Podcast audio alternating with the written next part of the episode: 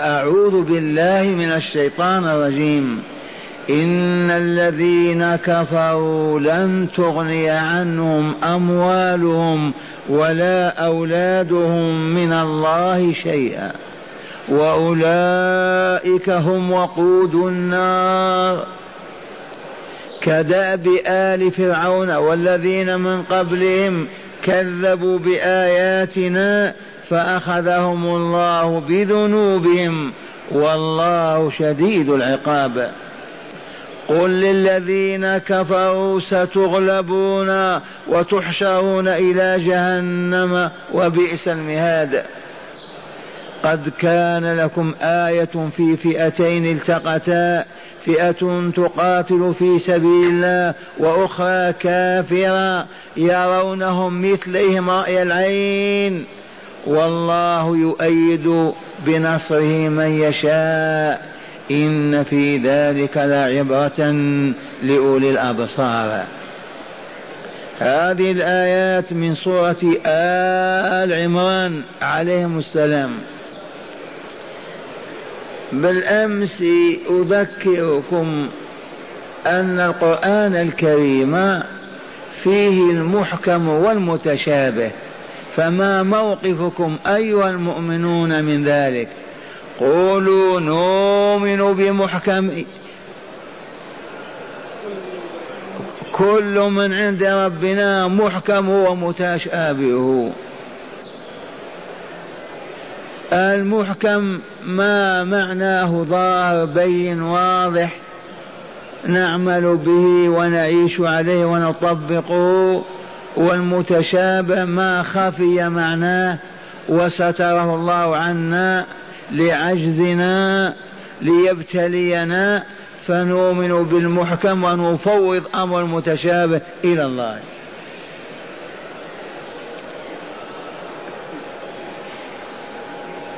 سبق أن عرفنا أن النبي صلى الله عليه وسلم قال في الذين يبتغون المتشابه. ماذا قال؟ احذروهم. فلهذا واجبنا أن أهل الزيغ الذين يتبعون ما تشابه يجب علينا هجرانهم والإعراض عنهم لأنهم مبتدعة من أهل الأهواء. لا نجادلهم ولا نتكلم معهم. لأنهم مرضى بأهوائهم وقلوبهم يريدون إفساد ديننا علينا. فواجبنا الإعراض عنهم وعدم الالتفات إليهم. هجرانهم الكامل. إذ قال الرسول احذروهم. هكذا.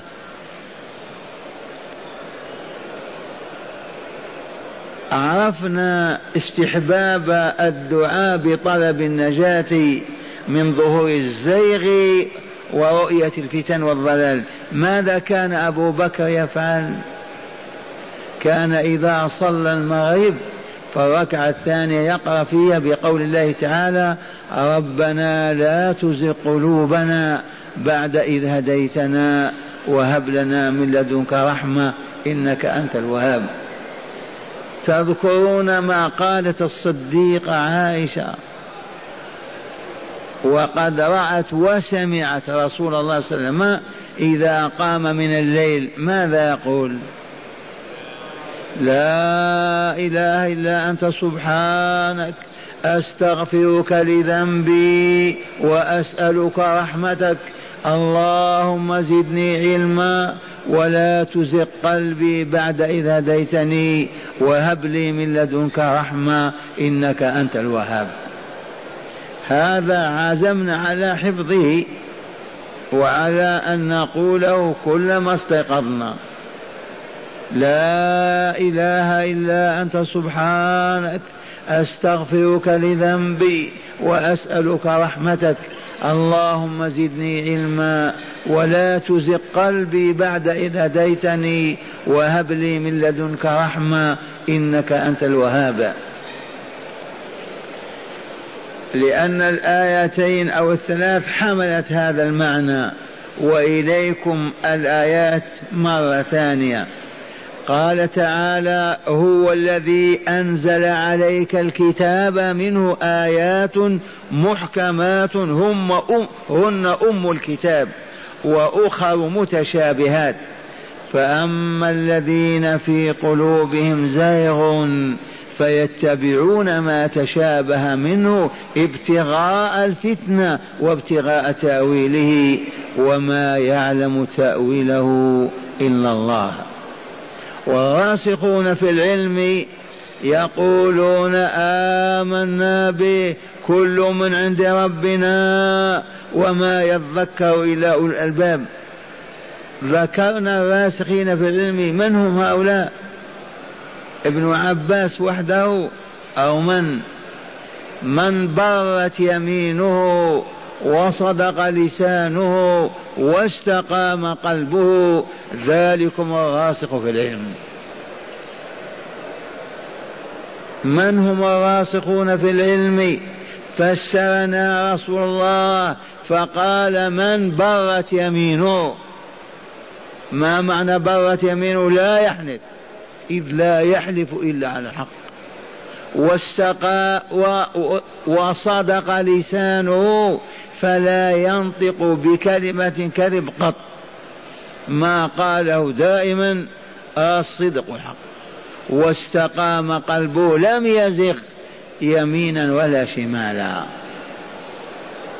هؤلاء هم الب... هم الراسخون في العلم.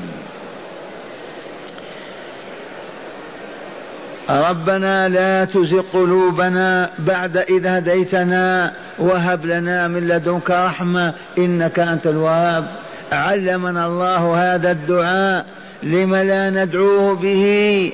ربنا لا تزغ قلوبنا بعد إذ هديتنا وهب لنا من لدنك رحمة إنك أنت الوهاب. ربنا إنك جامع الناس ليوم لا ريب فيه. يجمعنا والا ليوم لا شك فيه ما يوم هذا إنه يوم القيامة اليوم الآخر يوم البعث والنشور يوم الحساب والجزاء. بعد نهاية هذه الدورة التي طالت بنا إن الله لا يخلف الميعاد. الوعد والميعاد لا يخلفهم الله عز وجل. فلا بد وأن يجمعنا مع الأولين والآخرين في صعيد واحد ونتلقى الجزاء حسب عدل الله عز وجل ورحمته. أما آياتنا الأربع في هذه الأمسية المباركة فقوله تعالى اسمع إن الذين كفروا لن تغني عنهم أموالهم ولا أولادهم من الله شيئا. هذا خبر وإلا لا؟ الصيغة صيغة خبر اسمع. إن الذين كفروا لن تغني عنه أموالهم ولا أولادهم من الله شيئا وأولئك هم وقود النار. وقودها النار تتقد بالفحم وبالحطب وبالغاز ويوم القيامة ما هي مادة اتقادها؟ لحوم البشر وعظامهم. والله العظيم. تتقد النار في يوم القيامة بلحوم الكافرين والمشركين. فقال تعالى وقودها الناس والحجارة التي كانوا يعبدونها والأصنام. هذا الخبر يشمل أولا وفد نجران الذي جاء يتبجح ويجادل رسول الله صلى الله عليه وسلم. يريد أن يقنع رسول الله بأن عيسى ابن الله. أعوذ بالله. الأعمى ما يقول هذا.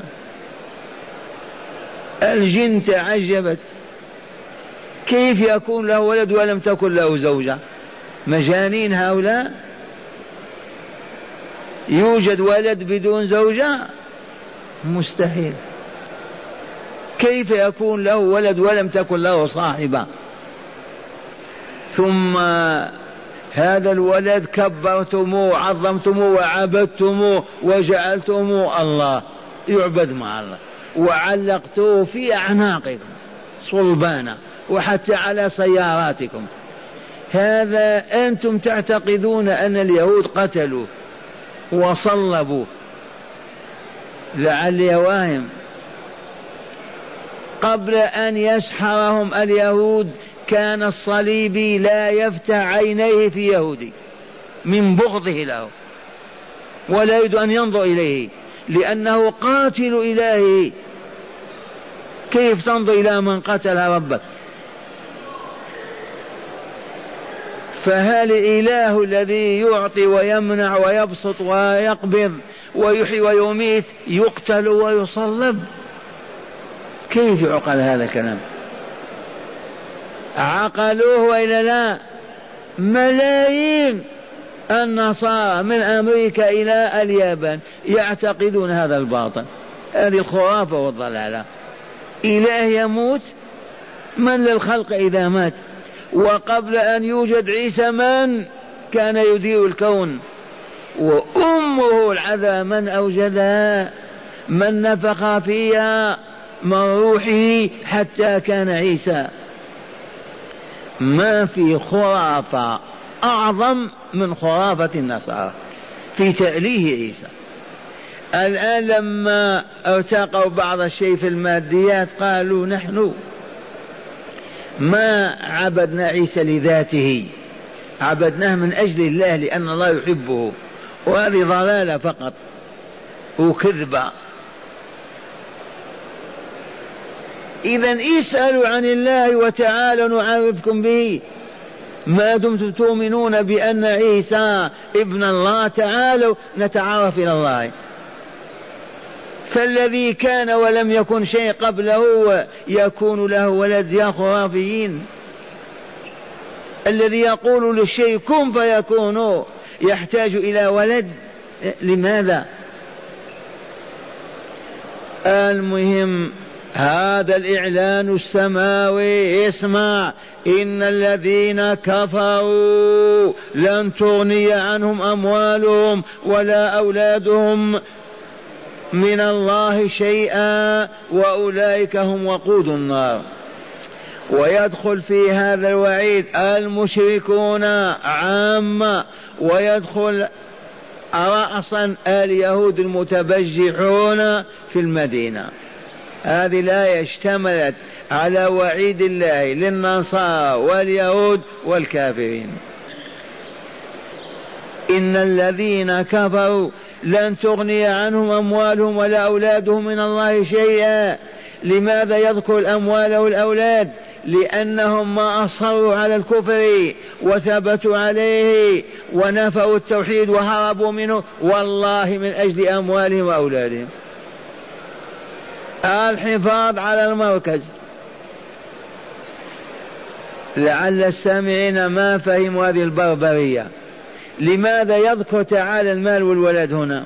لأن سبب بقائهم على الكفر والإصرار عليه بعدما لاحت شموس الهداية ونزل القرآن وبعث الله الرسول ما منعهم من الإيمان إلا الحفاظ على أموالهم وأولادهم ومراكزهم. تشكون؟ الآن اليهود كالنصارى ما دخلوا في الإسلام بعد علمهم بالنسبة إلى كثير منهم إلا الحفاظ على حياتهم المادية. وصدق الله العظيم. إن الذين كفروا أي وماتوا وهم كفار. لا بد من هذا القيد. لازم ضروري. كفروا وماتوا وهم كفار. كفروا ما معنى كفروا يا شيخ؟ كفروا سبوا الله سبوا رسوله وصفوا الله بما لم يصف به نفسه نسبوا إلى العجز والنسيان والغلط والخطأ كاليهود. جعلوا له آلهة تشفع لهم عنده خرافة وضلالا كفروا جحدوا رسوله خاتم أنبيائه محمدا صلى الله عليه وسلم. جحدوا القرآن وأنكروه وقالوا ليس بكلام الله. وهكذا. إن الذين كفروا لن تغني عنهم أموالهم ولا أولادهم من الله شيئا. أدنى غنى. أبدا. وأولئك البعداء. أولئك هنا هذا اللام للبعد في هذا المقام. أولئك البعداء عن ساحة الخير والصلاح والطهر والصفاء. هم لا غيرهم. هم وحدهم. وقود النار حطبها الذي تلتهب به. خبر هذا عظيم ولا مزعج ولا لا. ولهذا والله لو تأتي بمؤمن صادق الإيمان فتصلبه وتقطعه على أن يكفر بالله ما كفر بالله.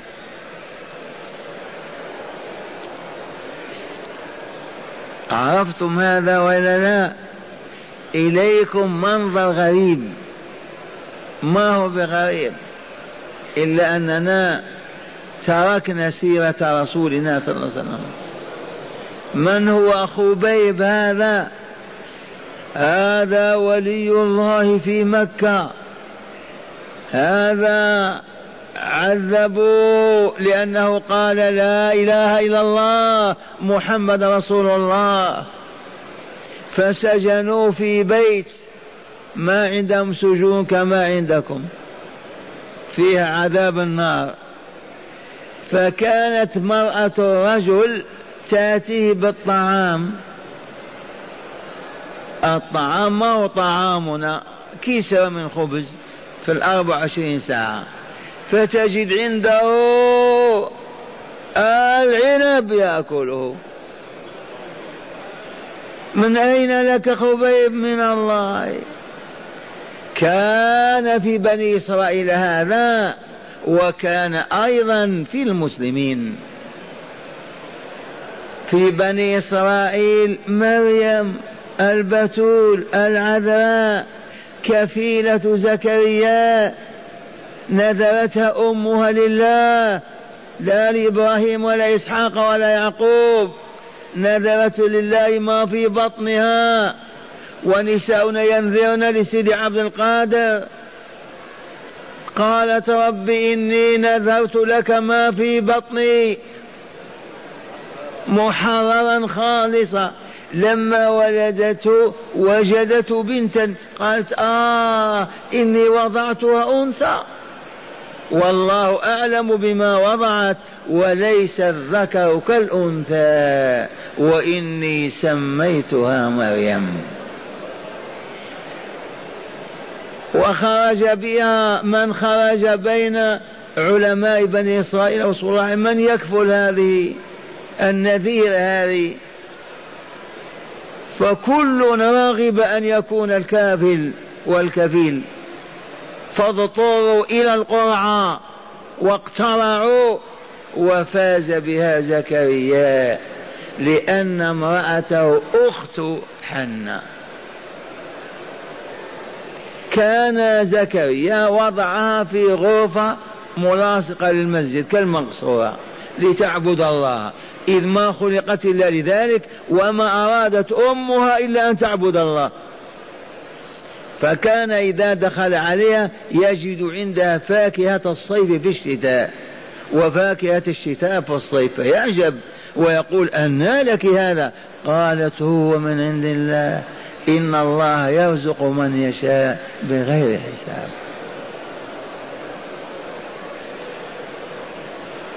استفاد زكريا ولا لا؟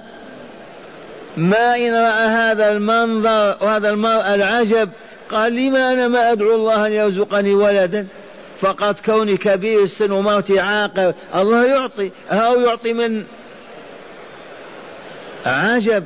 هنالك دعا زكريا ربه قال رب هب لي من لدنك ذرية طيبة إنك سميع الدعاء. لما شاهد العبرة وهو من أهل العبرة اجتاز على هذه العبارة إلى أن يسأل الله الولد وهو في شوق وحاجة إليه. وكان يمنعه من الدعاء كونه كبير السن. ما جرت العادة بابن الثمان والتسعين وموت عاقر عقيم. لكن لما رأى آيات الله وعجائبه في الخلق قال هنالك دعا زكريا. واستجاب الله وإلا فنادته الملائكة وهو قائم يصلي في المحراب أن الله يبشرك بيحيى مصدقا بكلمة من الله وسيدا وحصورا ونبيا من الصالحين. الليلة أنتم ادعوا. بعد الدرس نريد أن نحمد الله ونثني عليه الليلة بما هو أهله. استجاب لنا البارحة وجاء البشير الآن وقال صبت أمطار وسقانا الله بتلك الدعوة في نفس الليلة. الحمد لله. إننا لمستبشرون.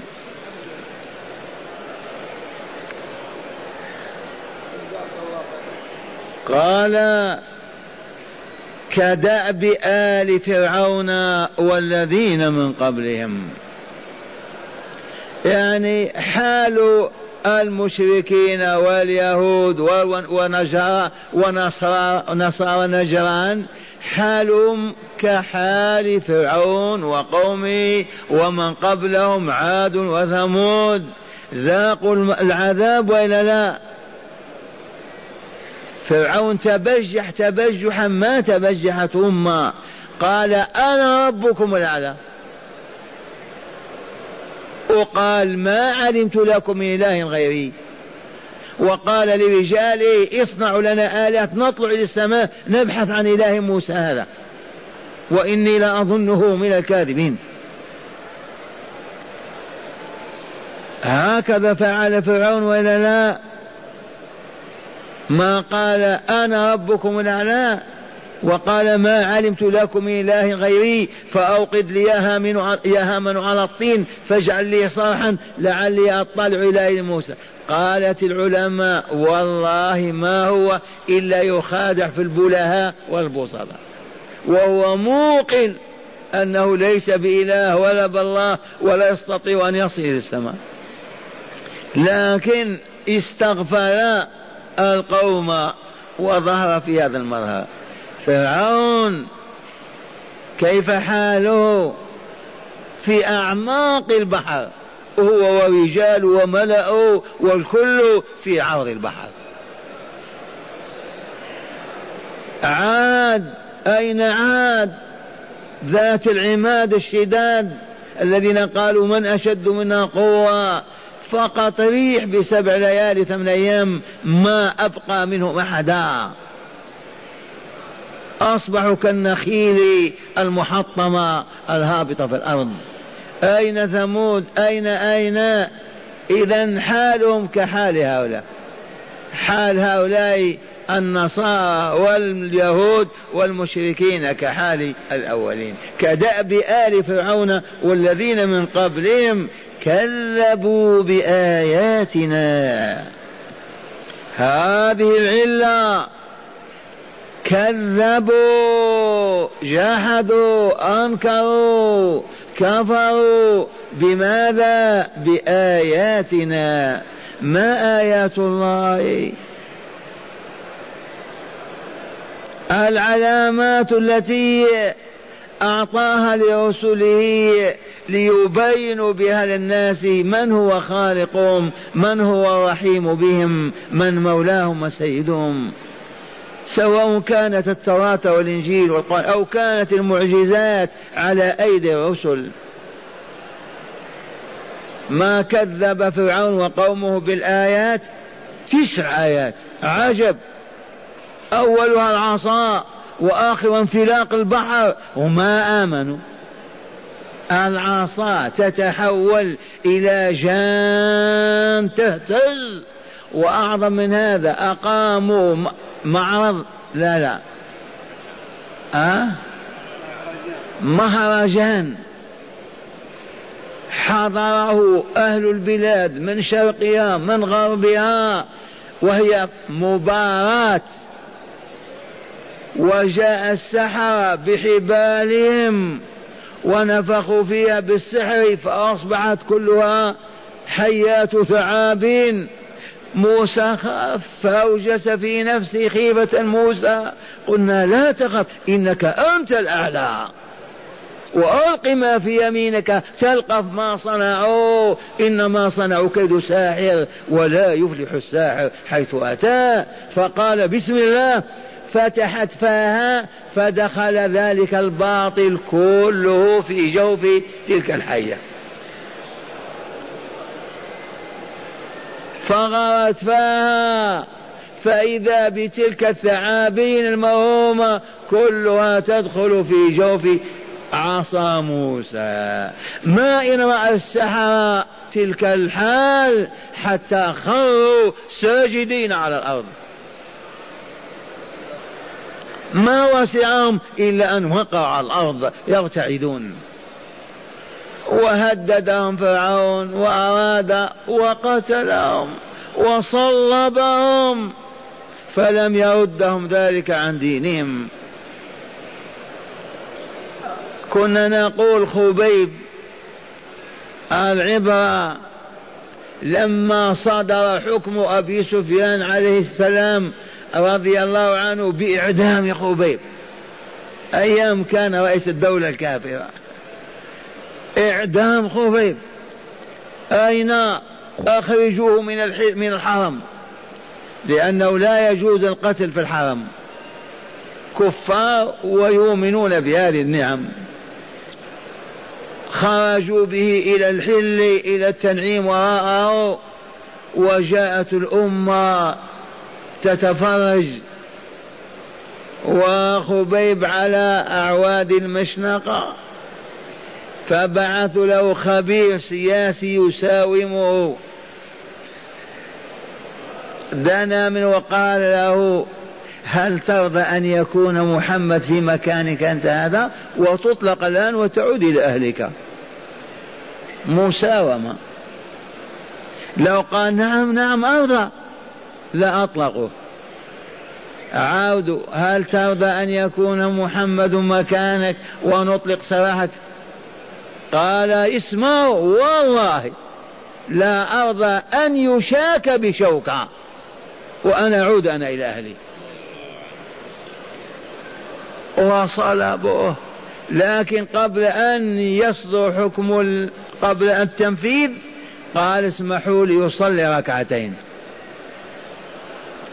تفضل. كانوا رحماء الآن في سجونكم أيها العرب لو يطلب هذا والله ما يعطوه. لما؟ لأن أولئك كانوا من قديم. بقايا الفطرة السليمة موجودة. الصدق والوفاء والرحمة والولاء موجود فيهم. تناقلوا. ونحن شاخت الدنيا بنا. نحن في آخر عمرنا خرافيون الآن. فلهذا لا تعجب قال اتركوني يصلي ركعتين.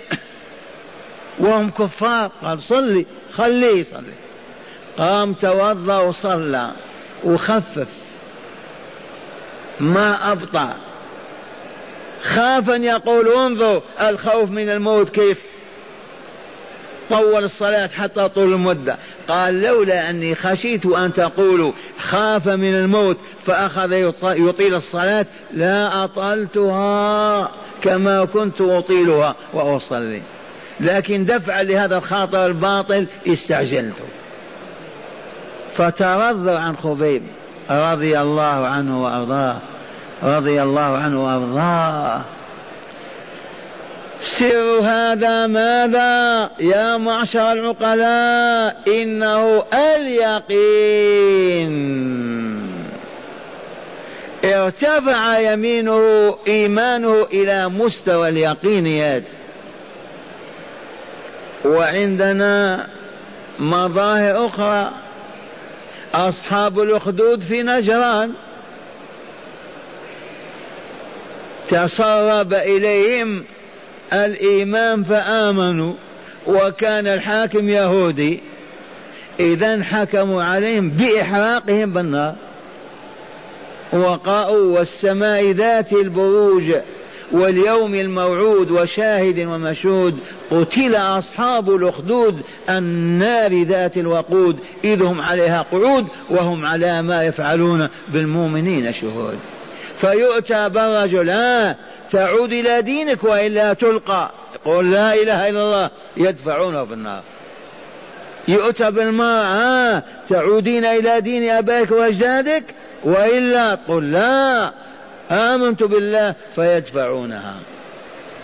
وجاءت امرأة وفي يديها رضيعها ضمته إلى صدرها وفاه في ثديها فلما وقفت النار ملتهبة خافت كيف يحترق هذا الطفل فتأخرت وأحجمت فأنطق الله الطفل الرضيع وقال أماه ادخلي إلى الجنة.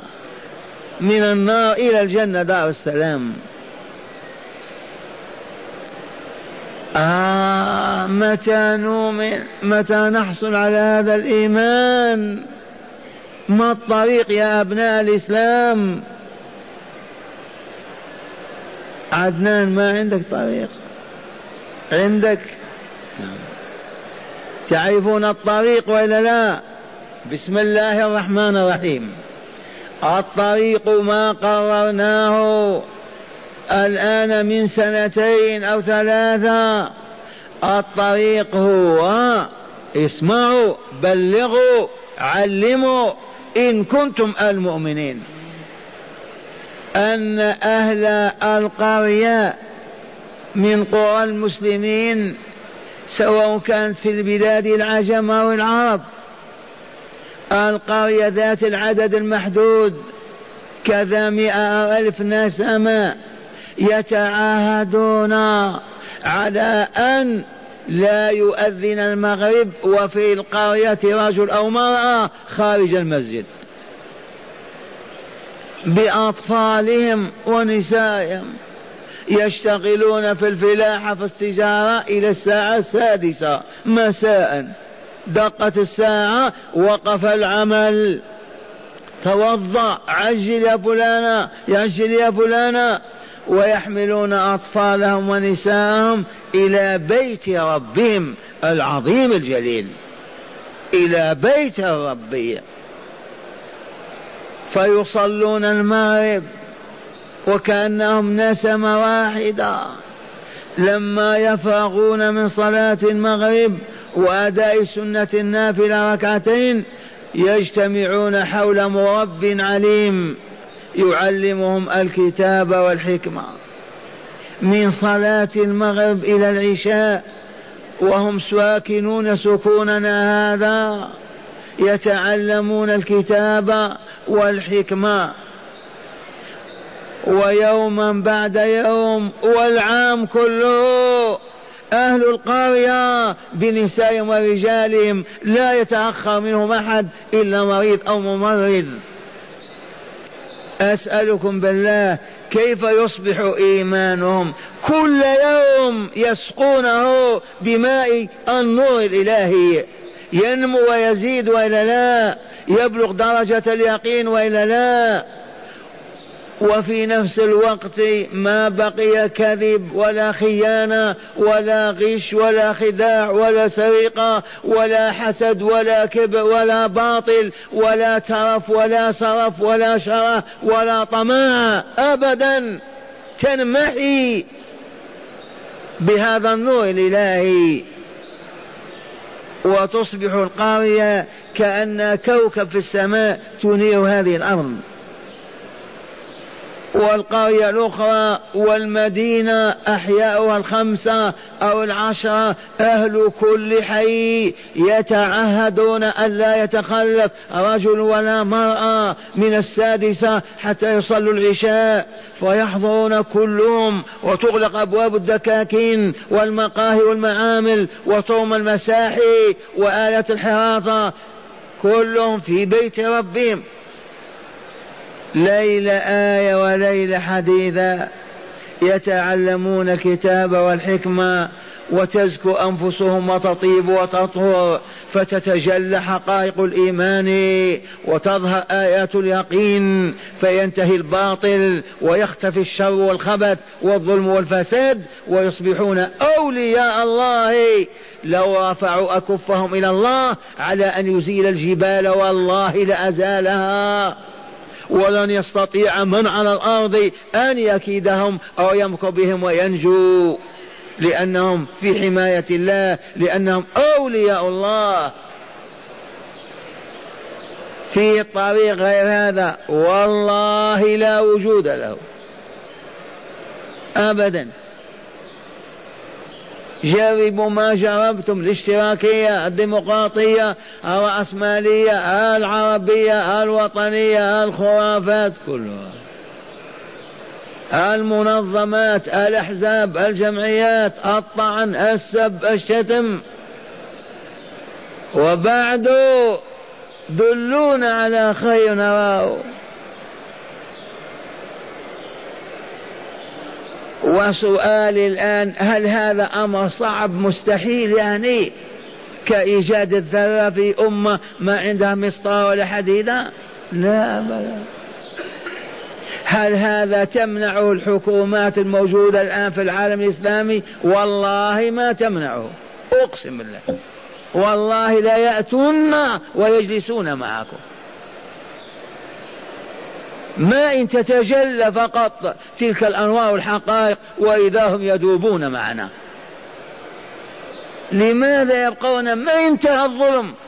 حتى الشرطة انتهت ما بقي لها مجال كلهم في المسجد.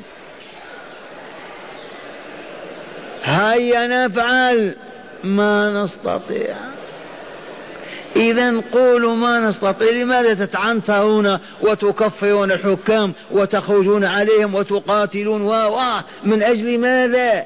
من أجل إيجاد الدولة الإسلامية كم سنة وأنتم تقاتلون أين هي؟ لن تكون إلا إذا كان مؤمنون ومؤمنات إياكم أن يقول لكم أبو مرة قد يوجد بينكم الغافة. آه اسمعوا هذا العميل. هذا الذنب ماذا يقول؟ والله لا يسمعونها ويقولونها. وقالوها وهم أغبياء جهلا لا بصير ولا نور ولا هداية. عرفنا اليقين هو السبب ولا لا أما إيمان مهلهل ما يستطيع أن يترك معصية. ألفها ما يقدر. تورط في ربا ما يستطيع أن يتخلص. تورط في حشيشة ما يستطيع يتركها. تورط في انتهاء أبوي وسبهما يألف ذلك. ما السبب؟ ما في إيمان حقيقي. ما في طاقة دافعة.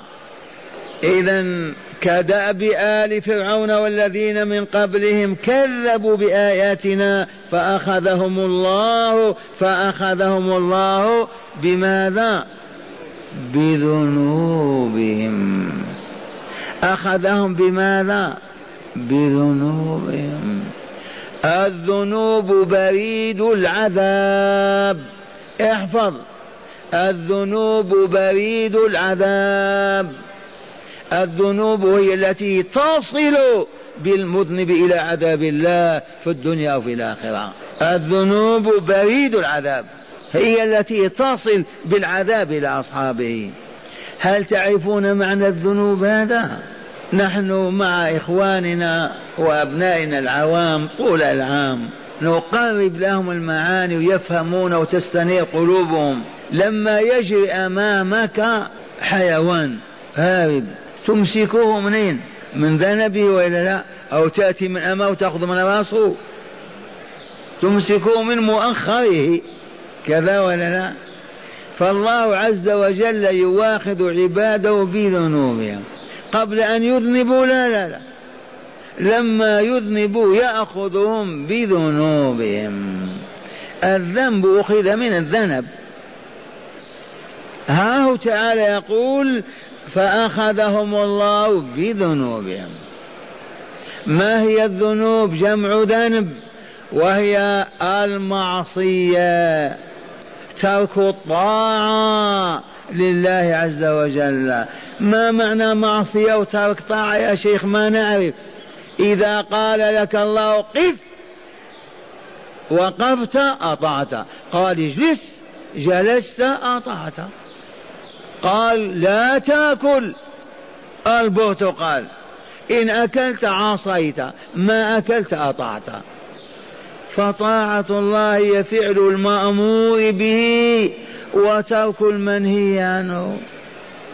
لم يواخذنا على هذا لأن فعل المأمور يزكي أنفسنا ويطهرها ويؤهلنا للسماء ودخول الجنة. ومعصيته بفعل بترك ما أمر بفعله أو ارتكاب ما عنه يخبث نفوسنا يلطخها يدسيها تهبط إلى الدركات السفلى في عالم الشقاء. فهو يأمر وينهى لصالحنا. أو تشكون؟ والله ما أمر ولا نهى إلا من أجلنا. أنت ما تعرف الأب يأمر ولده وينهى ولا لا؟ لصالح يريد أن يعذبه. الأب إذا أمر ولده لصالح ولا لي؟ ليعذبه. وإذا نهاه عن مجالسة الأطفال الضائعين عن استعمال الحل الدخان أليس من صالحه؟ والله أرحم من الأب بابنه. فأخذهم الله بذنوبهم. وإن شئت قل بسبب ذنوبهم والله شديد العقاب. العقاب كالذنب. من أين تأخذ الرجل؟ من وراء إلى من قدام هو هارب. من العاقب وإلا لا؟ كل عقوبة تأتي بعد ذنب. الذنب أول والعقوبة بعد. شديد المعاقبة. قويها يستطيع أن يقلب البلاد ظهرا على باطن. يصيب بالوباء ما ينجو واحد. يصيب بالزلزال يفنون عن آخرهم. يصيب بدولة كافرة يسلطها على تلك الأمة تذلها وتهينها. شديد العقاب. أي عقابه قوي قاسي لأنه جبار عظيم. ثم وجه الله تعالى الخطاب لمصطفاه لرسوله صلى الله عليه وسلم فقال له قل يا رسولنا أيها المبلغ عنا قل لمن؟ للذين كفروا ستغلبون وتحشرون إلى جهنم وبئس المهاد. الله أكبر. هذا وعيد وإلا لا؟ والله لا يخلف الميعاد. بلغهم يا رسولنا. قم أنت الآن وبلغ أمريكا والهند والصين والعالم الكفر. قل والله لا تغلبن ولا تدخلون جهنم. وتمضي سنة الله فيهم. بلغ عن رسول الله. قل للذين كفروا بماذا كفروا؟ بالإسلام. أبوا أن يعترفوا به دين الله وما كرهوا إلا الحفاظ على أموالهم وأولادهم ومناصبهم وما كرهوا إلا أنهم يكلفهم بأن يصلوا ويصوموا ويتصدقوا وما قبلوا. فقط. أذكركم لما شاعت ورأجت البلشفة الحمراء الشيوعية. ووضعوا ذلك المبدأ العجيب الغريب والذي استساغه البشر من غير أهل القرآن والسنة وهو لا إله والحياة مادة. عرفتم هذا المبدأ البلشفي ولا لا؟ لا إله والحياة مادة. من وضع هذا من وضع هذا المبدأ؟ وضعه بنو عمنا اليهود. لا عامة اليهود الدراويش البهاليل رؤساء رجالات الماسونية التي تدير دفة الكون في هذه الأيام. قالوا كيف نهبط بالبشرية وخاصة الصليبيين أعداء اليهودية والمسلمين؟ فقط نوجد لهم مبدأ ننسيهم الله ما فيها الله. بالأدلة والبراهين لا إله والحياة مادة فقط. وراجت الفكرة وإلا لا. درست حتى في مدارس العرب. أظن في الثانويات. نظرية داروين. ثبتتم وأن الإنسان أصله قرد. أعوذ بالله. أعوذ بالله. أولاد حواء يتناسلون جيلا بعد جيل. هذه القرون يعرفون أمهم وأباهم ويأتي خرافة ويقول أصل قرد ويصفق لها الهابطون. لا إله إلا الله. يتنكرون لوجودهم. ما انقطعت البشرية قرون وبعد جاءت من جديد ما نعرف والله ما انقطعت من حواء إلى اليوم. والبشر يلد بعضهم بعضا. كيف تسوق بيننا ونعقل أن أصل الإنسان قرد؟ ودفنوا قرد في الأرض وخرجوا راسه قالوا هو هذا.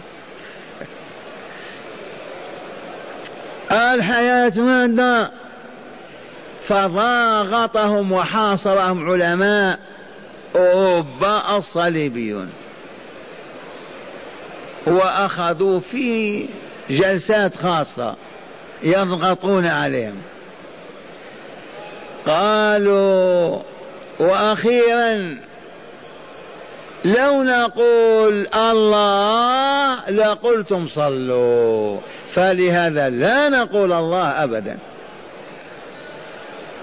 ضاغطوهم حاصروهم من خلق الكوكب الماء من أنزل كذا أين أين أين؟ فشلوا. قالوا ماذا تريدون؟ نقول الله. إذا قلنا الله تقول صلوا ولذا ما نقول الله؟ فانكشفت سوءتهم وظهرت عورتهم.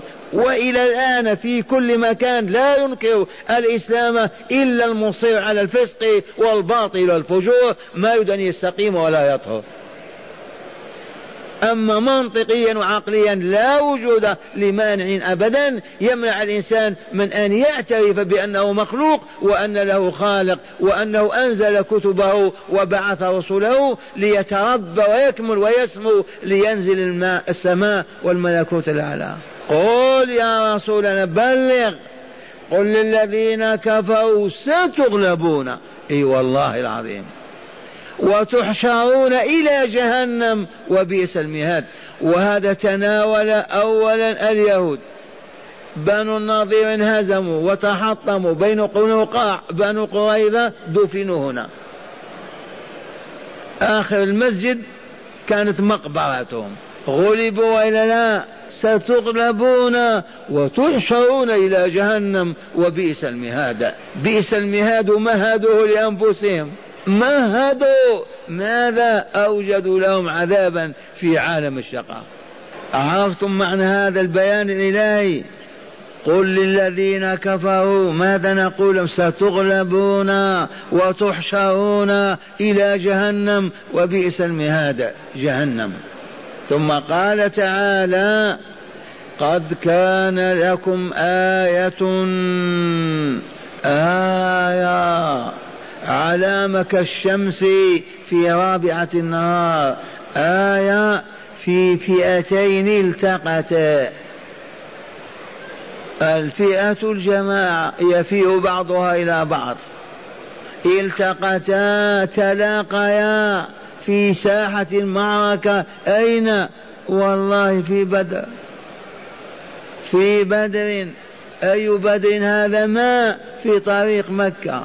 بير الذي حرف حرف يقال له بدر فسميت القرية به في بدر.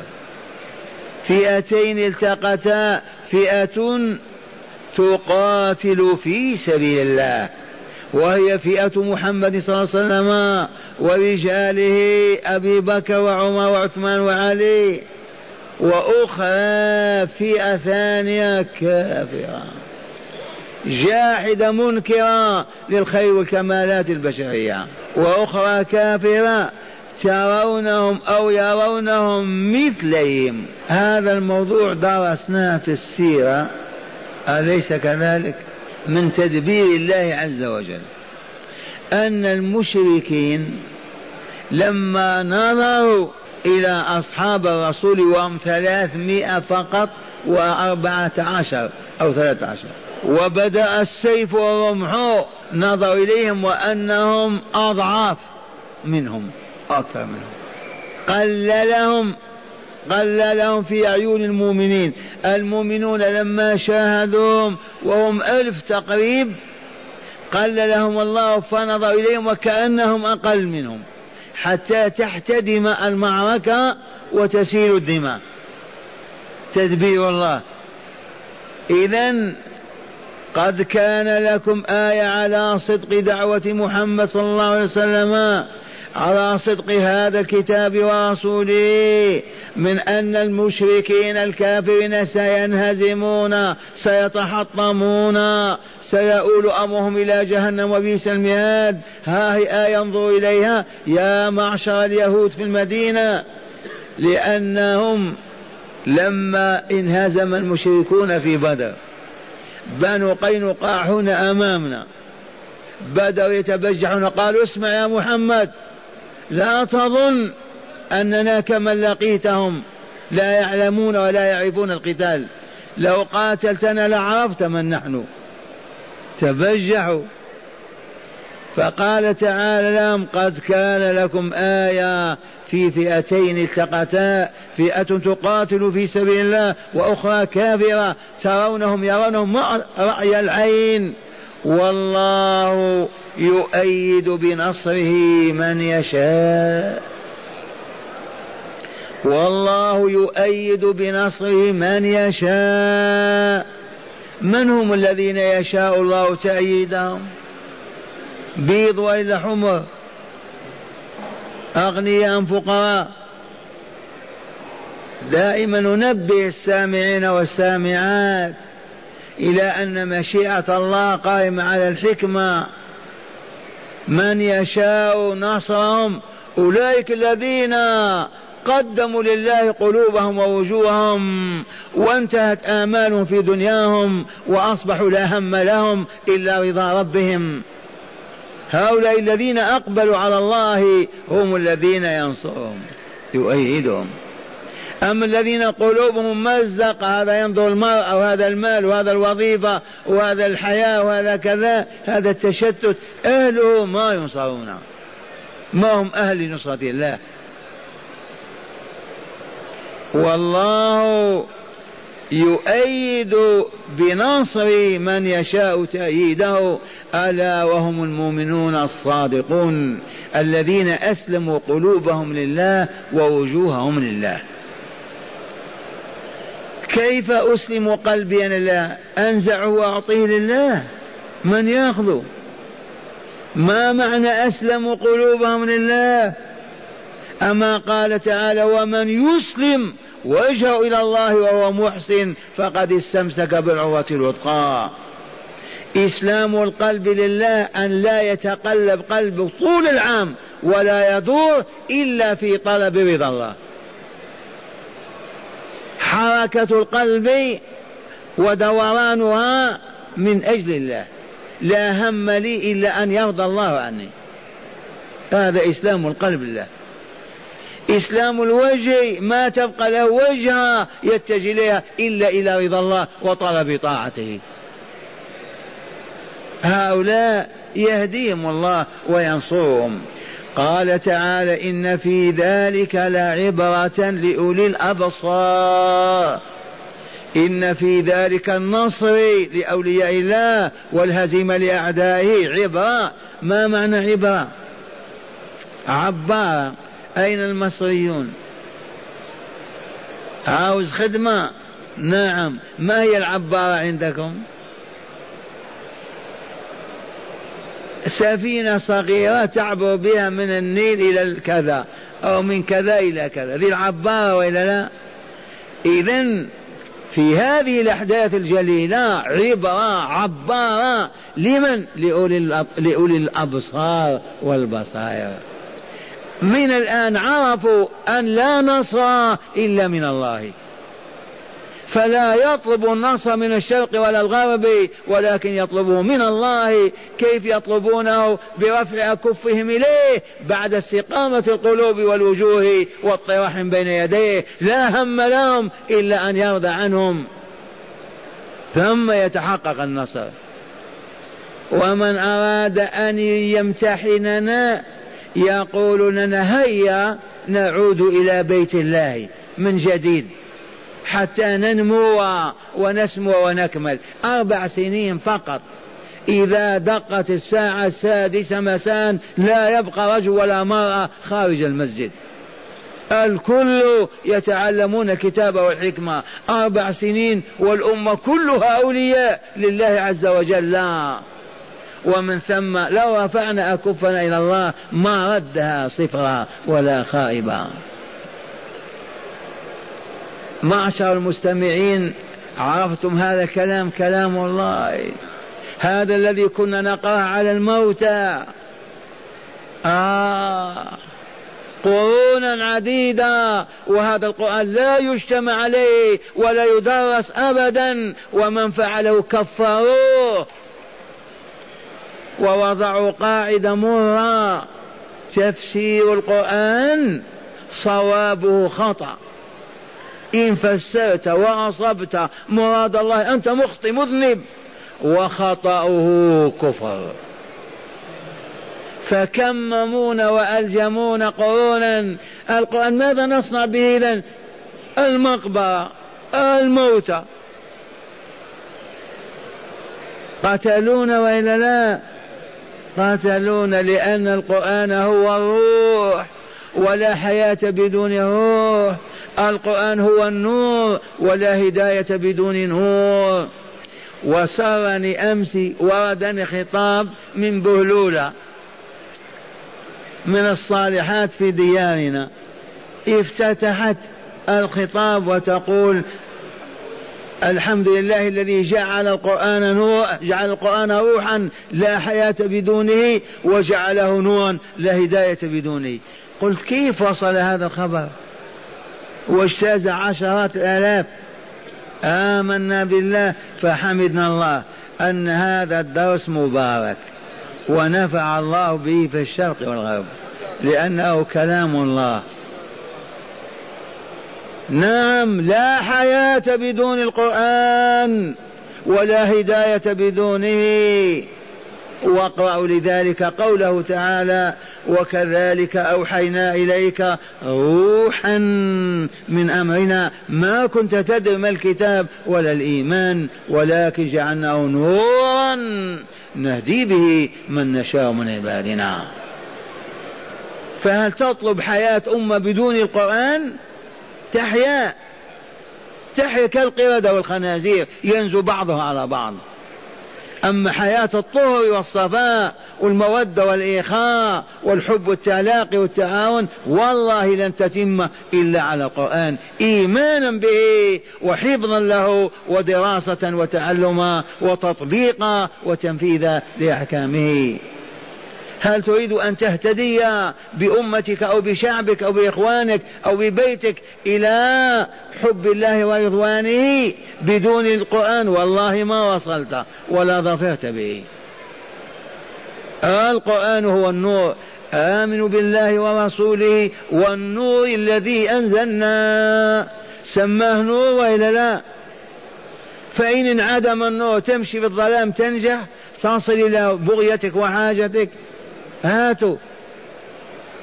والبرهنة قاطعة ما تتركنا نتكلم. كيف سلط الله علينا بريطانيا وفرنسا وإيطاليا وأسبانيا وهولندا؟ أين ممالك الهند الإسلامية حكمت مجموعات من التجار البريطانيين لأنهم هبطوا. كيف يسلط الله على أولياء أعداء؟